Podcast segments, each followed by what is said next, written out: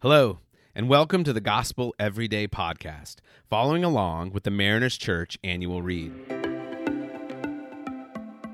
There is unlimited grace for us today, no matter what happens, because of who Jesus is and what he has done.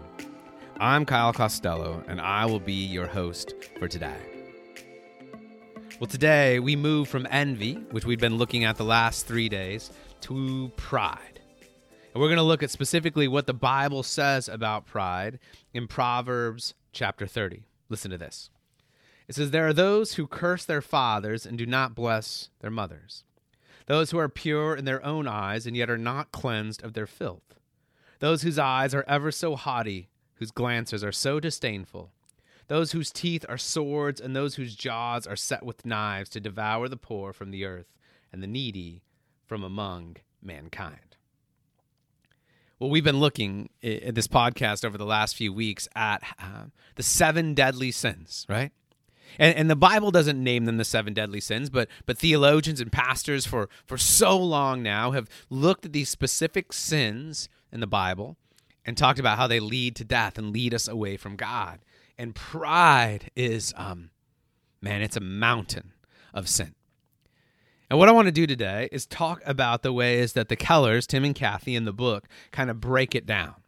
Because I think at times we can look at pride and we can see it sometimes in its ugliness, but in other times we, we don't get it. In fact, because of our own pride, we can even want to be willfully blind from it. They break it down in four different ways. The first one is this they say, first, pride makes us hate authority. That's an interesting thing to bring up because in our world, often we, we celebrate people who rail against authority. But what we realize is that although sometimes authority figures, um, man, they, they use it to, to abuse others, that the original authority figure, God, he was anything but unworthy of our trust.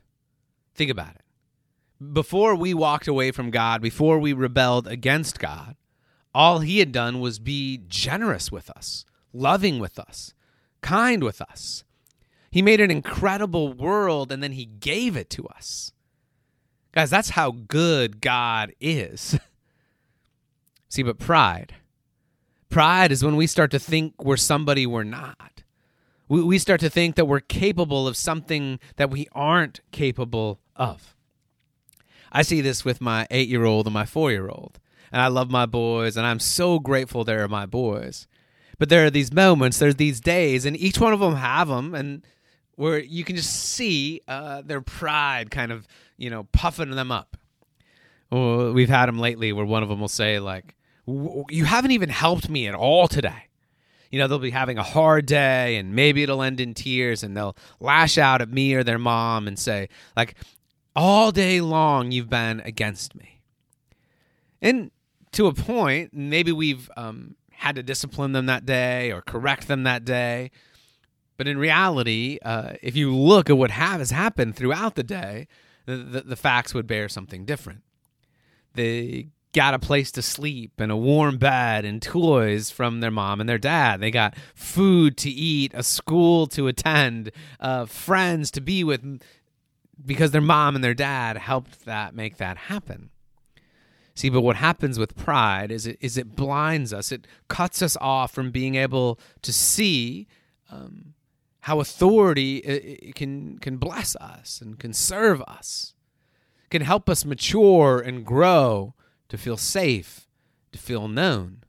And what can happen is if we don't deal with truth, if we don't make an honest assessment of um, of authority and whether it is actually um, hurting us or helping us, th- then what we do is we feel like we have to perpetuate a story. And that's what the Kellers point to next that pride blinds us to our flaws. It makes us the least self aware people on the planet. We can only look at our positives, we don't look at our negatives. And then we have to keep that story going 24 7. So if it starts out in a relationship with our parents or with our boss at work, then, then we can't let the truth creep into our relationships at home or relationships with our friends. We have to keep the story going where we never actually deal with the true realities of our strengths and our weaknesses. And it starts to distort everything, distort how we think about ourselves, distort how we relate to one another, and distort absolutely how we think about God. Each one of these steps that the Kellers bring up is like this um, next step into a deeper swimming pool, so to speak. See, we, we start out um, by hating authority. And then, in order to uh, not have to deal with whether we should or shouldn't hate authority, we get blinded to our flaws and we lack self awareness.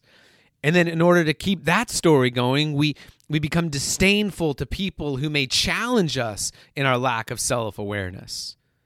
We become disdainful towards a God who would challenge us in our lack of self awareness. Finally, it, it moves us to not just be disdainful, but what the Kellers point out is it moves us to be ruthless. It moves us to be unkind toward those who would think differently than us or who would be in a different station in life than us because we think that our goal at the end of the day is to preserve our self. That is the opposite message of our God, who would actually show us that he becomes the most powerful, that he becomes the most redemptive, that he becomes the most graceful when he's willing to die for us.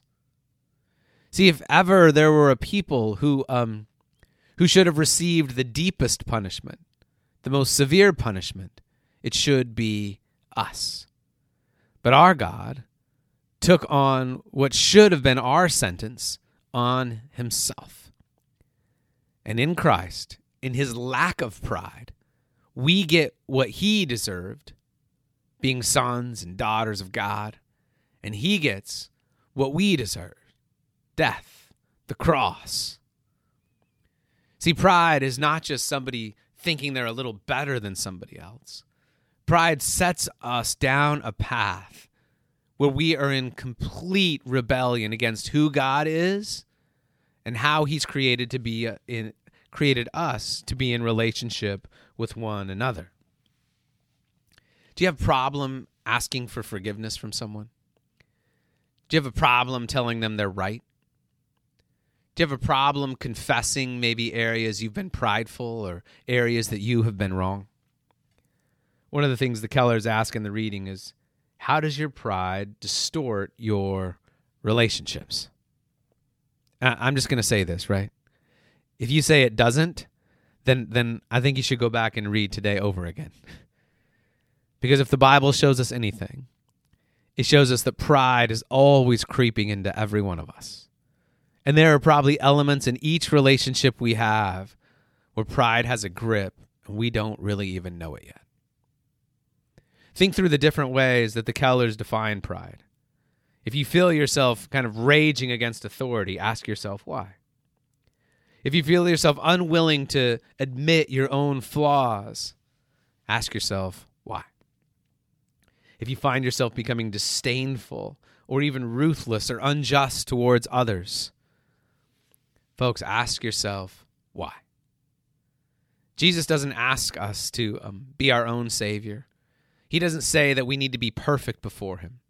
He says He comes to heal the sick. Today, if in any way pride has a grip on your heart, you can give that to Him. You won't be shamed.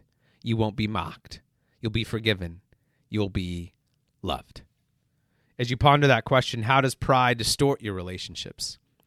One of the ways you can know Jesus more, trust Him more, is by going to those people that maybe God brings to mind and confessing that pride, asking for forgiveness, and asking Jesus to lead you into a new way of relating to others.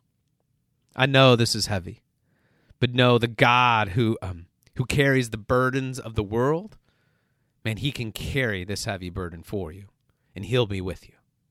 Let me pray. God, thank you again.